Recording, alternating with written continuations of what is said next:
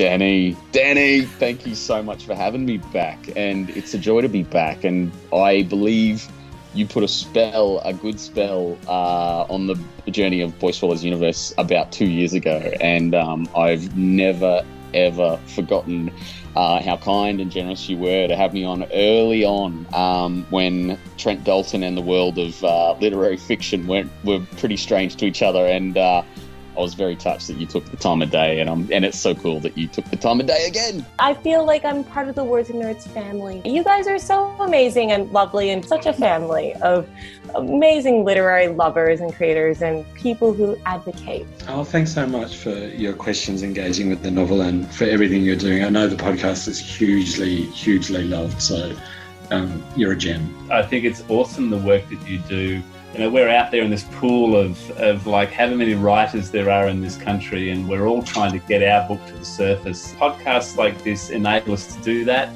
and also to talk about our craft. Danny, you're a gift from heaven. I love that you're such a great supporter and advocate for not only kids' books but adult novels too. I love your interviews across the board. Kudos to you, Danny, for uh, for getting everyone to relax so much that they open up and tell you such interesting things for the benefit of your listeners. So, Thanks, Yeah, well done. That's so true. Oh my gosh, I just told you all these things that I've never talked about before. I could never edit that bit out. I could do this, and I was just so comfortable that I was like, "Ah, ah, ah, ah, ah," said all this stuff. It's a special knack. Who wouldn't want to celebrate this fabulous podcast? Thank you for listening to the Words and Nerds podcast. On this podcast, we chat about books, the writing process, and how literature has the power to change the world. I'm your host, Danny V, and today I'm super excited to welcome superstar duo Amie Kaufman and Jay Kristoff.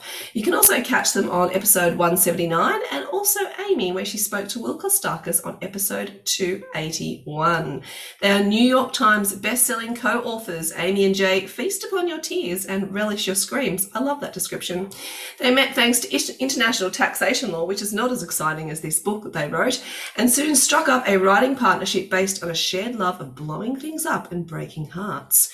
Welcome to you both, Amie and Jay, once again to the pod. Yeah, it's good to be here. Thanks. It's good to have you back. I love having people back to see how the writing's evolved, what you've come up with next. And this is amazing. Aurora's End is the thrilling finale in the epic best-selling The Aurora Cycle trilogy. So who wants to give me an elevator pitch for this enormous and it is, it's a huge book. Is it is it bigger than the rest or this feels heavy?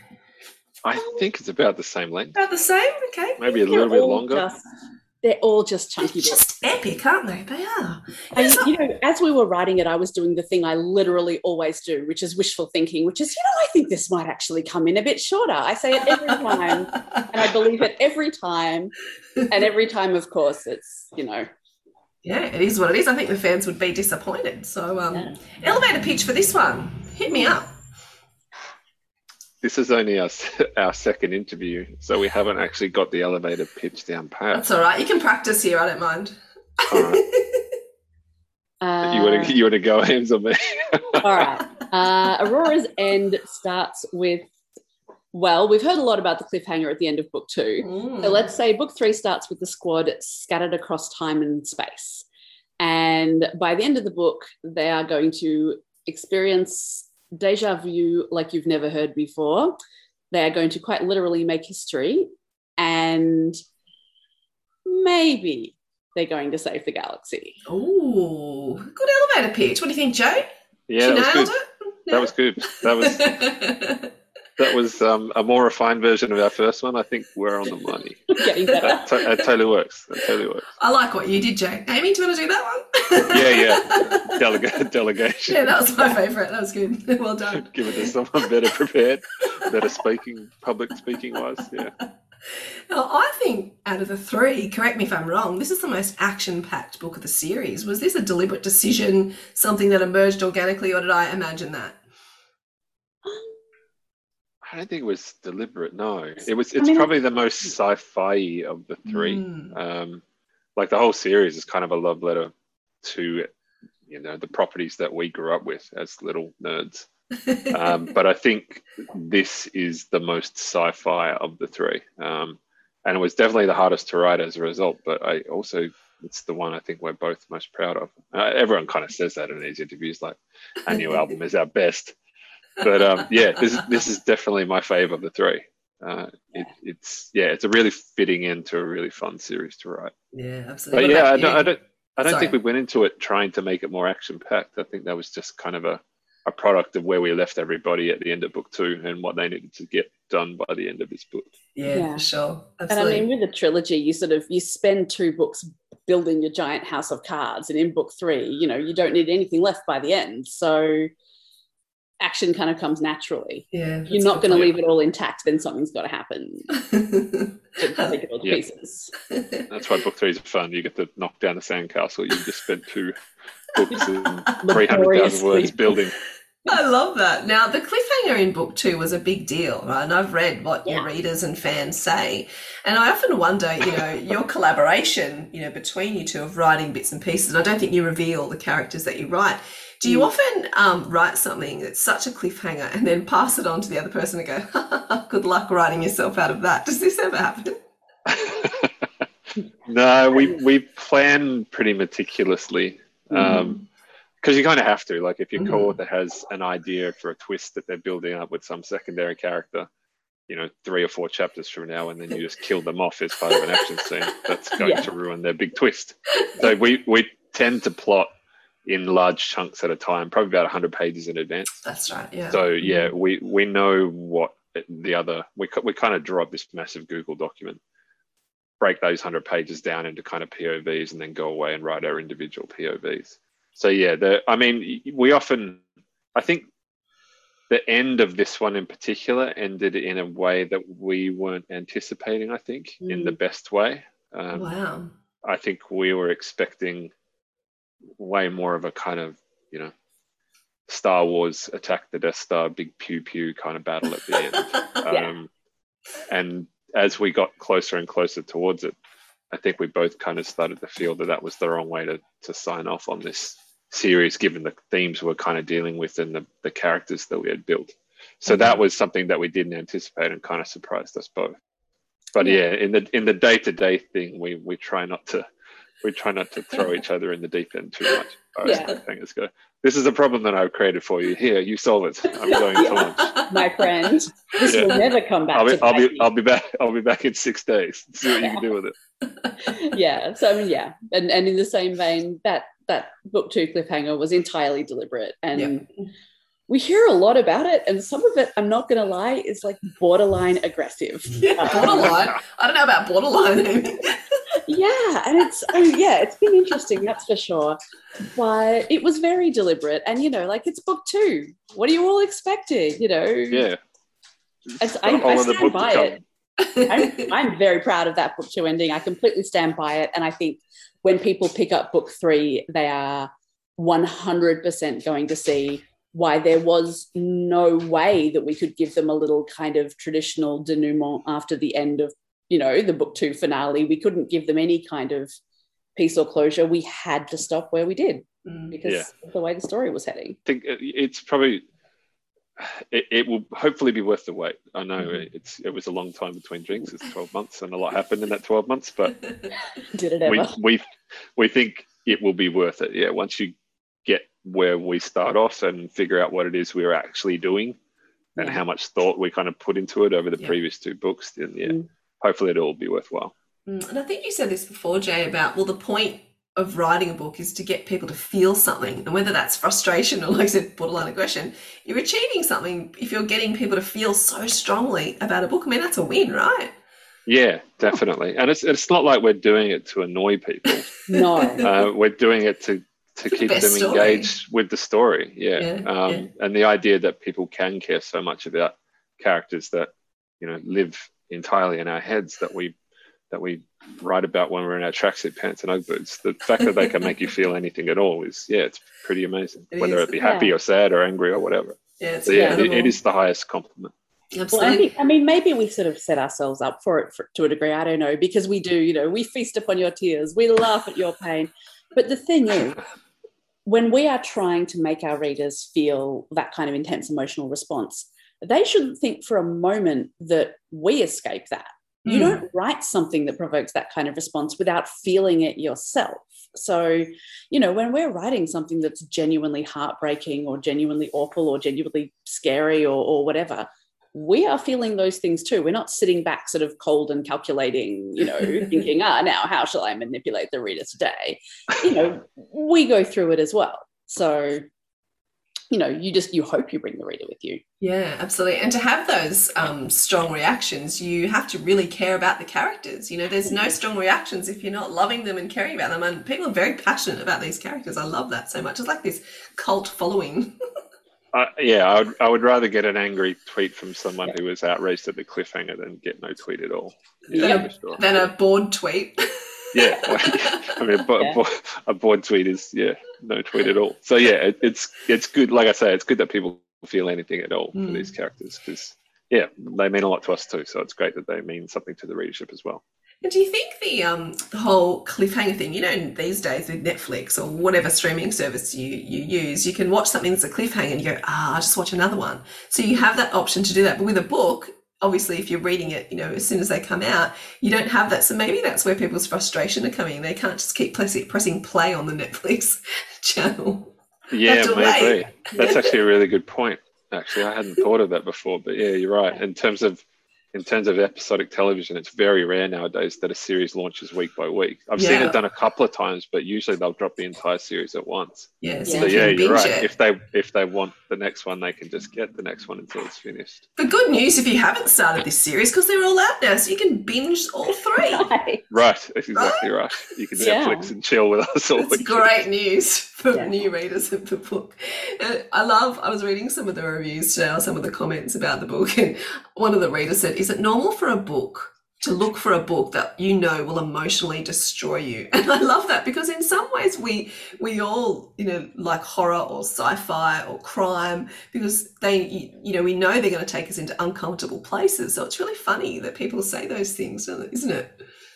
I mean, it's still it's still a kind of compliment. Like Uh, totally. Yeah, it's still cool, and yeah, the the most important thing is that people are feeling anything at all. And we we do Yeah. tell kind of high stakes stories, and we do sometimes pull the trigger and have awful things happen, uh, and those awful things stick. Um, but yeah, it, it's it's all intended to tell the best story possible, and so the fact that people get anything out of them at all is yeah, it's a huge compliment. Even if people are angry or sad or whatever, they're still feeling anything at all is great. Yeah, and I mean, we we tell stories, you know, you know, at their most basic level, you know, to walk a mile in someone else's shoes, and we mm. tell them to rehearse our fears and to figure things out. And sci-fi is known for being the genre in which we ask really big questions Yeah. and then try to figure out the answers, you know, on kind of both the grand and intimate scale. And I think, you know, if you can tell the reader is engaging with those questions and if you can tell because we don't write it to deliver answers. You notice i don't i don't mm-hmm. say. We, we write it to ask questions. And i think you know any sign that the reader's engaging with those and that they're really deep in them with you it's pretty special Yeah, it is a win, absolutely. And I love how most of the readers or fans they have a favorite character. You know, like this better not happen to this character. I need to see this character on the cover. Like they're very passionate. So I was thinking when you're writing the characters, particularly in book two and three, when you know there's such a passionate response, you know, how are you thinking about their growth and their transformation throughout the series to try and you know feed the readers who are so passionate about these characters? I think we were really careful to make sure that everyone got a spotlight in every book. Mhm. yeah Um, because everyone, you know, the, the entire idea behind the teams was that everyone had a different skill that they brought to the table. yeah and they're So- all vital Yeah. Yeah, exactly. Um, so that, I mean, that presents a really interesting challenge as an author. Like you have to find something interesting to do with a character who is good at fixing things. You have to find something interesting to do with a character who's a diplomat. You know, she's a talker. She's not a fighter. She's not really a thinker. She talks her way out of problems. So it, it's cool that it, it, it kind of stretches the boundaries of at least my abilities as an author. A lot of my characters Oh. tend to just hit things until they fall over to solve their problems. So it's it's but see a my, cool- my characters love to talk about things instead so Right. match made in heaven yeah. So it, it's it's cool to kind of stretch your limits in that way. But yeah, we we were careful that even though you know there are there are characters that people tend to gravitate more towards just because they're kind of livelier on the page. Um, and so they tend to become fan favorites. But yeah, we were we were really careful in every book, but this one in particular, to make sure that everyone kind of had a hero moment where the spotlight was on them, because Yeah. they're all, you know, that's the idea behind these teams. Everyone has a vital role to play, so we wanted to demonstrate that on the page. Yeah. And I think, I mean, you know, because you said, how are you thinking about the way the fans will respond as you write book two and three? And I think the flip side to that is, to some degree, you're sort of not. Because if you start trying to write what, chasing what you think people want, you know, and when I'm a reader, what I think I want is not always what I what will actually satisfy me. Yeah, And absolutely. Yeah, so I think, you know, we've had all these conversations, you know, as we begin the trilogy about who these characters are going to be and what they're all going to do and what part they're going to play. And, you know, you've got to hold your nerve and not alter course, regardless of what you're hearing, you know, into. I did a, an Insta Q&A the other day and without, I mean, I would, gosh, I don't know what proportion, a very high proportion of my questions were, will X survive Aurora- Aurora's end? And it was Oh, spread really? across the whole of the squad. Um, and I mean, a part of me was like, you can't possibly think I'm going to You're answer going to that. answer that question. Read the book, you know, because there is a surefire way to find out. Um, but you know, it I'll was just cross out that question, Amie. No, just joking. No spoilers here. no, but I mean, it was lovely to see that it was it was spread out yeah. across everyone. But I think as well, you know, there were things that we knew were going to happen from the start, and you couldn't possibly change them just because you thought some readers might not like it. You've No, I got to like that. I like that. tell the And, you know, story you can tell. As an avid reader as well, and you you think you know what's going to happen, I actually really like when I can't guess what's going to happen. So if I think I've predicted everything that's going to happen to each character, I'm kind of I get bored of that. I really like it when the authors take me and they surprise me. I'm like, oh, I didn't think of that, or I haven't read something like that before. So I think that's really exciting as a reader, particularly if you read lots of books and you can sort of almost predict what's happening when you're surprised. It's really special. Yeah, Um, agreed. Yeah, and we we deliberately gave readers a without being spoilery a, a pretty big and tragic and impactful event at the end of book one, which was our way of saying to them, "You don't know, no matter no, forget what you think you know about what's going to happen. You don't." Yeah, no one is safe. that was the whole success of Game of Thrones, though, wasn't it? You never Sure. um, attached yourself to anyone because, like, anyone could die at any moment, and it happened all the time. And that I was mean, I kind think of- the success was that you did, even though you knew that. yeah, yeah, Still, yeah. you know, because it's human nature. You can't help casting true. about and looking for something to hook onto, Absolutely. even Who, if you know this is a poor choice. who was um who was your most devastating death in Game of Thrones, Amie? Oh, see, I, I'm actually, I don't know, a Game of Thrones hipster. I have never seen the TV series. um, I read, I read the books. Well, that's Um, the same. That's okay. I know they're a little different, but that's all right. Yeah, no, the, the night my daughter was born, which was, you know, just as the book was coming out, I um, I was in hospital and I sent my husband home to watch the second last episode, uh, which he then did and slept through the series of texts that followed, saying, uh, "I've got into labour." Um, oh no. yeah, um, he was rested. It's a great Uh, story. I mean, more interesting than you know a standard one, isn't it? Um, but I mean, my actually my most devastating Game of Thrones death was, and I so distinctly remember it, uh, was I think probably the very first death in the books. I'm reaching back, like Mm. I read book one when book one came out, so it's a long Mhm. time ago. But I remember reading, I had this big fat book on my lap, and I'm reading it. I can even picture where I'm sitting and what I'm doing. Wow, that's powerful. specifically where I am, you know, on the deck of this house. And then I don't think it's a spoiler to, to name the very first thing that goes down in Game of Thrones, but poor, poor old Ned, you know, gets his head lopped off. And I, you know, young reader that I was, had thought this was the protagonist that I was reading about, Right? Not Yeah. knowing any better. And I, I still, to this day, I remember I lowered the book and I looked up and I thought, I've never read anything like this. And then I thought, if I keep reading, stories will change. And then I like made this really deliberate decision. Okay, I'm going in, and I kept reading, and it was like nothing I'd ever Yeah. encountered, and it was incredibly impactful death because it was the first time I had really encountered that any everyone's in danger feeling. Yeah, I've yeah, never seen anything like it before that. Yeah, I think I agree with you actually. What about you, Jay? The, the death that I felt the most, probably Grey Wind. Oh, Rob, Rob, Rob's wolf. You can't kill Yeah. the wolf, man. That's Yeah, me. true. Well, I was sad about Rob. Forget too. Rob. Oh, I was Rob. sad about Rob. I just thought that was terrible. I mean, every, everyone was so sad about Rob, but you don't no need to kill the dog too much. No, I agree. And I'm with you. I say I say this as a person with a horrific track record as far as Killing. killing animals in my books go. But, but yeah, There's a website apparently, you know, for dog lovers that tells you if a dog dies in a book. Because I have a friend who refuses to read books if a dog dies in the book. Oh wow. Okay. I respect it. Know your limits. Sure. She's like, sure. I want to read this, but does the dog die? I'm like, are you good? Yep. Carry on. Carry on. so so they're okay with people dying, just not Apparently, dogs. just not the dogs. Yeah. Oh, I mean, says the enough. dude who just named Greywind as Well- his most devastating death. Exactly, Amie. Apparently, also I okay would- with people dying. Stop me reading the books.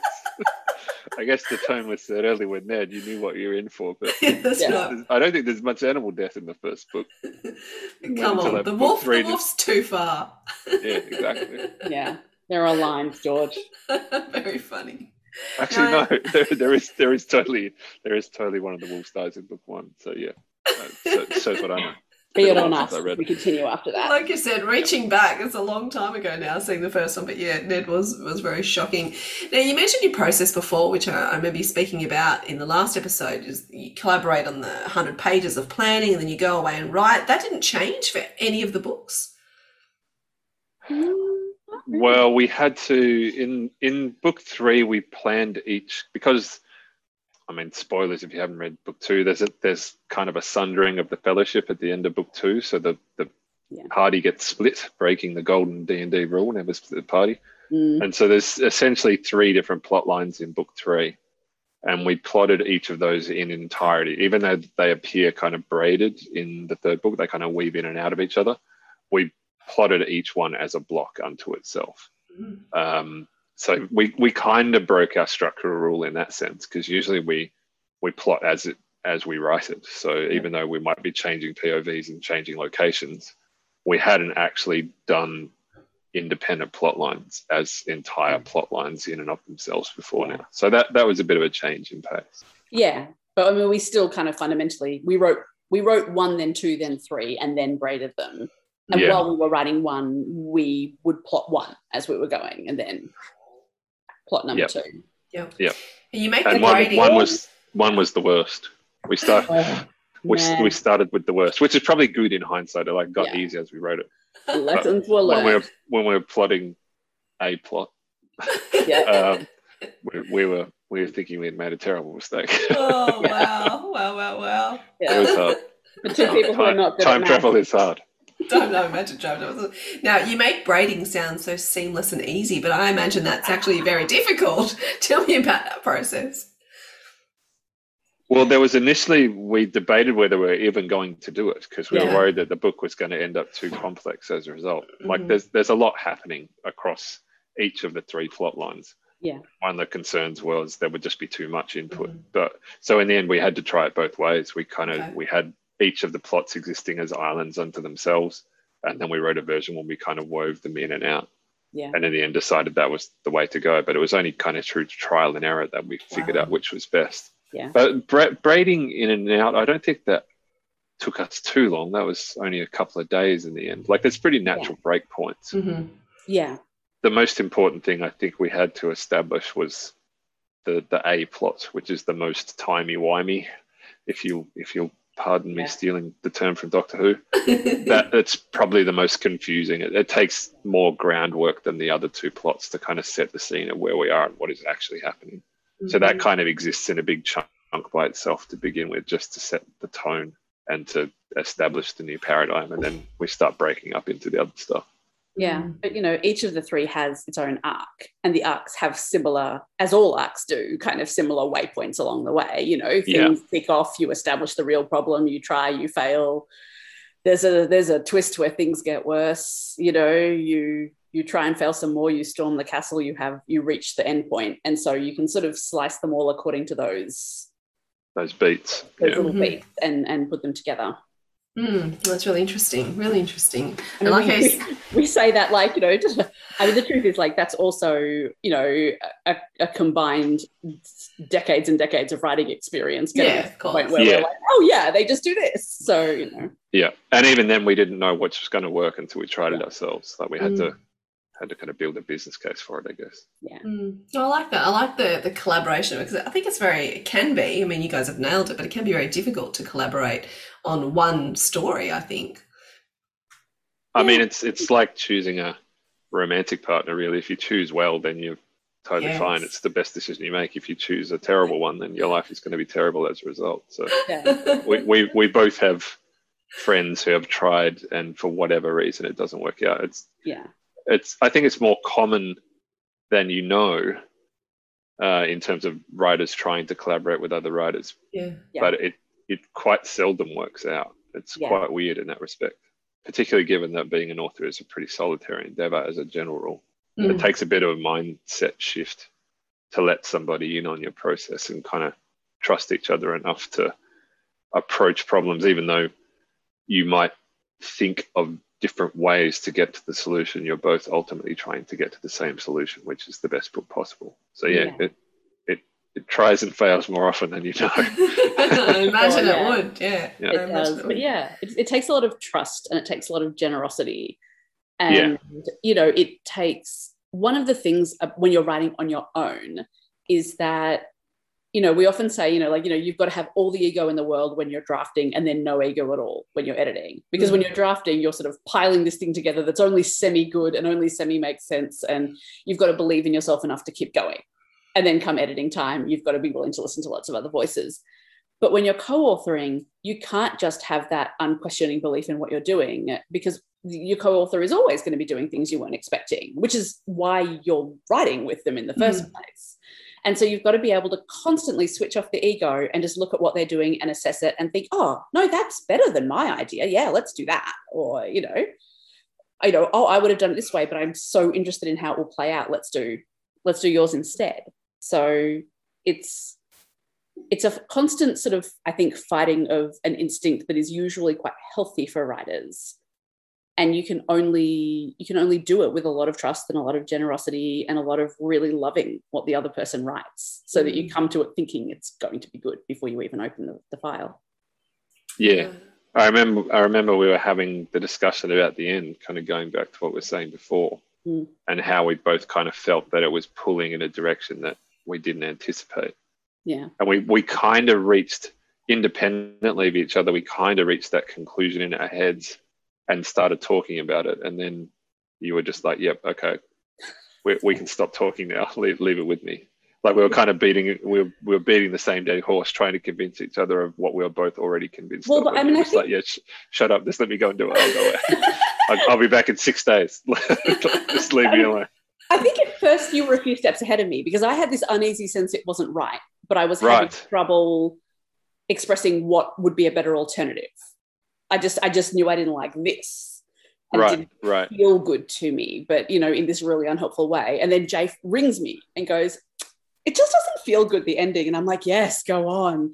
Um, and he had actual thoughts on what it might be instead. And yeah, then shortly thereafter, I was like, Yes, no, stop talking. No, no, like, you know, when you've had an idea and you're almost like, Don't look at me. The bubble Yeah, will yeah. burst. I've got to hold it. And, you know, he's like, Yeah, because I just think, I'm like, No, Shut up.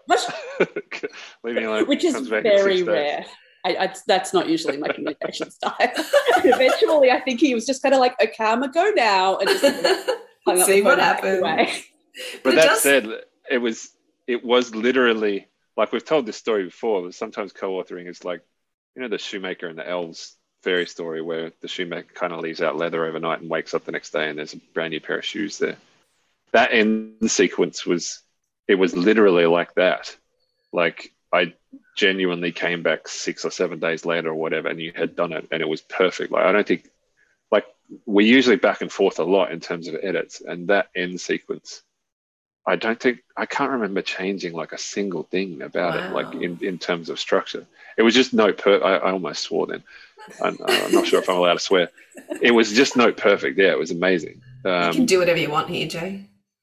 Oh, good, really. Okay. don't- Well, careful. no, don't, don't, don't encourage it Don't give me license. but that was that was kind of proof of that that we had made the right decision that it came Yeah. back and it just worked like it was Mm. just bang on and it Um, was also it was just perfect co-authoring though because it was like i don't know i'm trying to think i can't use a golf metaphor because i can't play golf but it was like it was like jay putting the tee in a certain place and putting the ball on on it exactly where it needed to be and then me being like oh i can swing at that like yeah, i ho- couldn't hockey hockey would have been better there like you, Right. you actually you actually you, you actually do get points for assists in hockey so like there you go but Look, your third interview, you'll have the analogies sorted. we'll sorted. be set that's But- right that's right point being like as soon as i saw what it was i knew what to do but i Mm. but jay saw for, long before i did what it was so it's that Yeah. you know it was it was one of those lovely kind of you know it was a nice way to finish the series yeah, Do Yeah. something that takes both brains Mm. yeah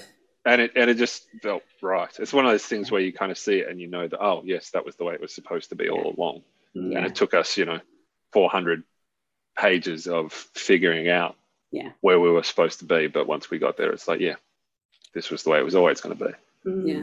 so it was The a good best- feeling The best thing about your collaboration seems to be that you just aren't afraid to try stuff. You'll be like, yeah, let's try it this way. Let's try it this way. And then that's how you come to those amazing decisions.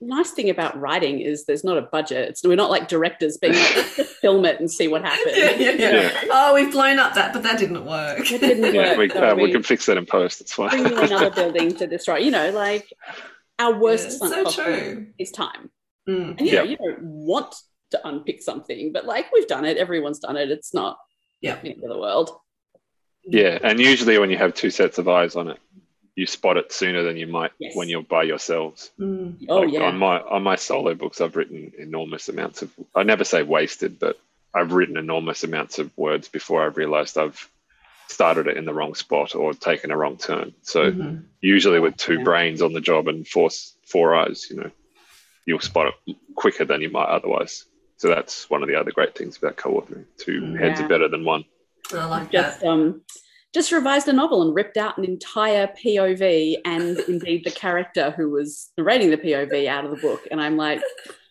go a long way down that road by myself.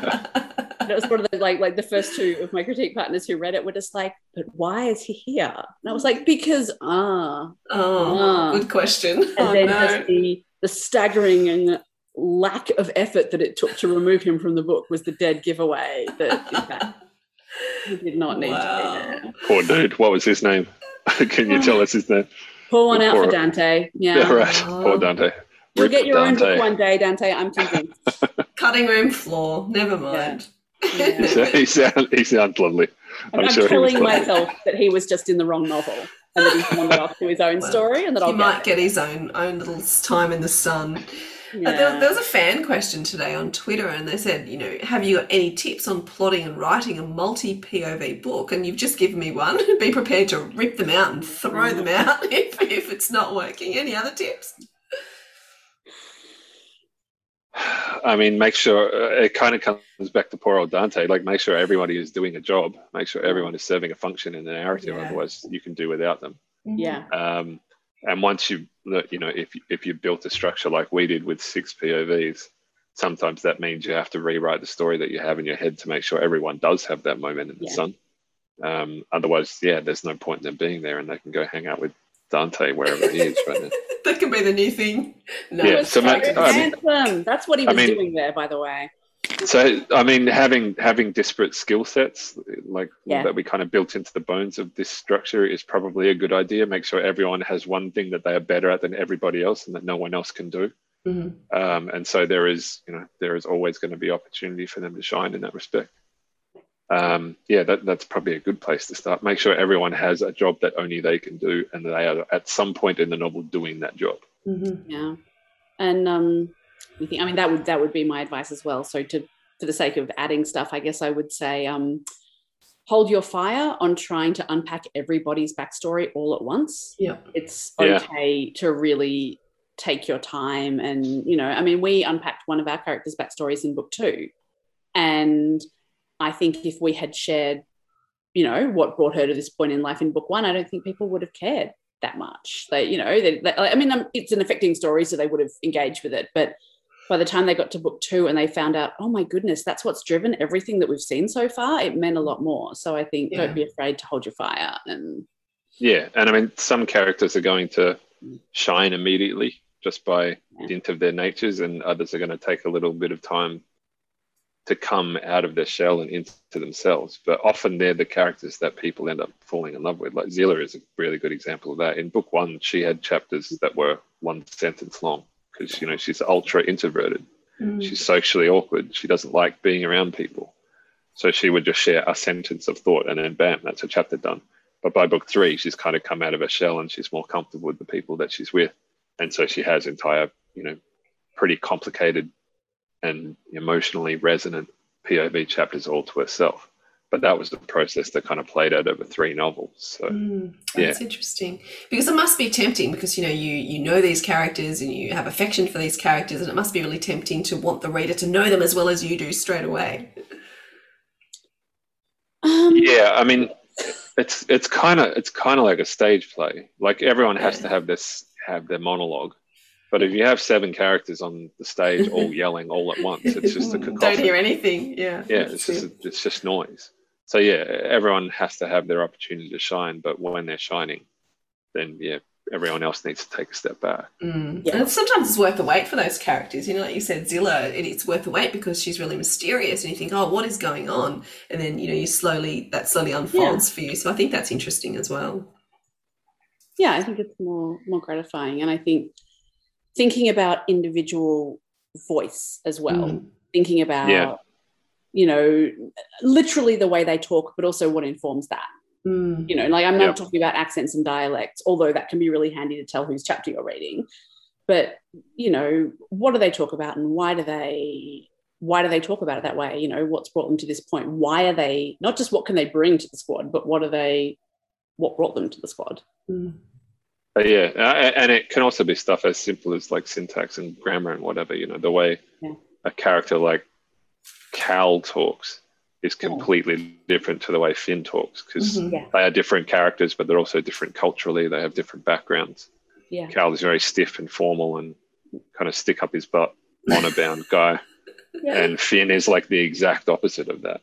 Yeah. Um, so yeah, you, ideally you should be able to tell who's talking even without the dialogue tags Yeah, because they each have an individual voice. Voice, yeah, absolutely. Now, you've collaborated a bit. What defines an Amie J collaboration? What defines a book that you write together?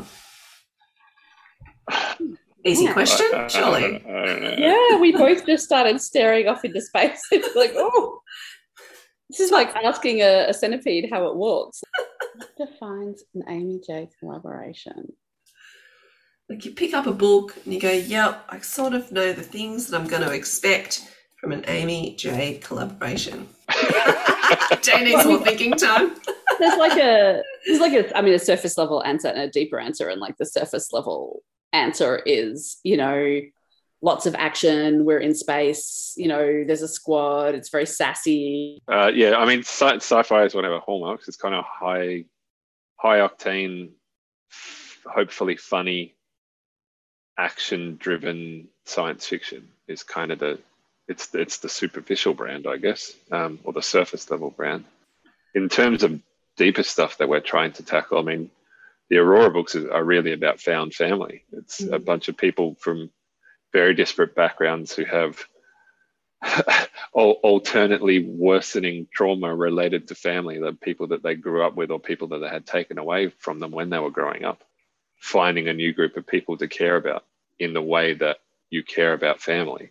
So there, there's something really powerful to me, and I think to Ames as well in that sense, the idea that you know you don't get to choose the people you call your brothers and sisters but Mhm. sometimes you actually do like finding a group of people who mean as much to you as kin but aren't actually related to you by blood at all there's something really powerful about the idea of family that you choose rather than family that you're given Yeah. so that was that that was something that we were trying to do with the series since the start of it kind of show this group of misfits who you know on on a surface level don't have a heck of a lot in common and probably have a lot of reason to dislike each other for various you know reasons of who they are or where they're from or what they're trying to achieve but they get thrown into this crucible together and end up caring about each other like they were they were blood Um, so yeah, I mean, and that's probably true of Illuminae files as well. Mm. You know, you've got six very different characters.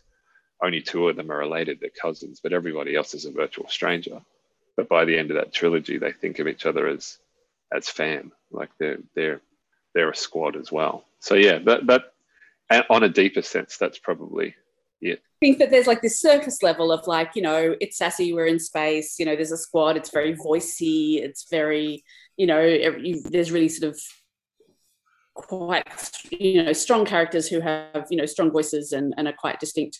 Um, there's a lot of, you know, kind of shenanigans. There's a, there's a heist, there's going to be action sequences and lots of life or death situations. But I think, you know, there's also like a, a kind of a deeper thing about, you know, our our stuff speaks to found family a lot. And, Uh, we said exactly the same. thing. and you know, it there you does. go. It's like the. I was waiting for him, like, really? Is she going to say that? yeah, no, it does. It speaks to found family and it speaks to finding the people who will back you no matter what, even though you're, you know, even though, and in fact, because you're very different people, you know, that, which I think is funny because, you know, like Jay and I are very different people. And we often joke that it's lucky we turned out to like each other so much because when we started writing Illuminae, we didn't actually know each other very well. And we had no idea we were going to spend months of our lives touring the world together. And, you know, our friendship doesn't work because we're very similar people, because we are not. Um, it works because we like each other anyway and because of our differences. Mm. Yeah. Yeah. Uh, will there be another Amie J collaboration, or is that a secret and you can't tell me? You have to kill me. Never say never. That's a nice vague answer. I like it. no, it is. The, the answer is vague. Like, it's, you know, we are both very busy at the moment, but also, you know, we like doing this. So, All right, watch this space. well, thank you so much for joining me. I, you know, loved the series. I loved the characters. I even love so much more the comments and the passion of your readers. I just, I, really enjoy reading how passionate they are. And, and when Amie said, you know, borderline aggressive, I think it just means they're feeling stuff. So, you know, Oh, hopefully that's love. a good. It is. It's it's a different type of love. Yeah. It's that frustration, you know, where you can just watch Netflix, you can binge 10 series if you like in a weekend, and you can't do that. Well, you can do that now with this series. I But, think um, that's a really, really Mhm. good point. I hadn't actually thought about that until you said it, but it's probably true. Yeah. People Yeah. have less of a, a tolerance for cliffhangers now because everything is far more immediate than it was That's in terms of episodic storytelling. Yeah, I think that Instant was. A, gratification, isn't it? Yeah, I think that's a very good point. But I think it's good for you, readers and listeners, to be able to wait. I think it's a character building quality. That you Right. need. Yes, Like, yes, exactly. You can't have everything now. Yeah, you absolutely can't. Well, thank you so much for listeners. Amie's also the co- co-author with Meagan Spooner of Other Side of the Sky duology, The Unearthed duology, and These Broken Stars, This Shattered World and Their Fractured Light, the best-selling Starbound trilogy, and Jay's author of the award-winning Lotus War trilogy, the internationally best-selling Nevernight Chronicles, the Empire of the Vampire series, as well as Lifelike, Deviate, and True Life, the award-winning Lifelike trilogy. No wonder you guys are so busy. Wow. It's huge, but you've got a lot going on. You've got a lot going out in the world, and I'm glad you do. And I really hope for another collaboration to watch this space. But thank you so much for your time. Thanks so much, Danny. It was awesome to be here again.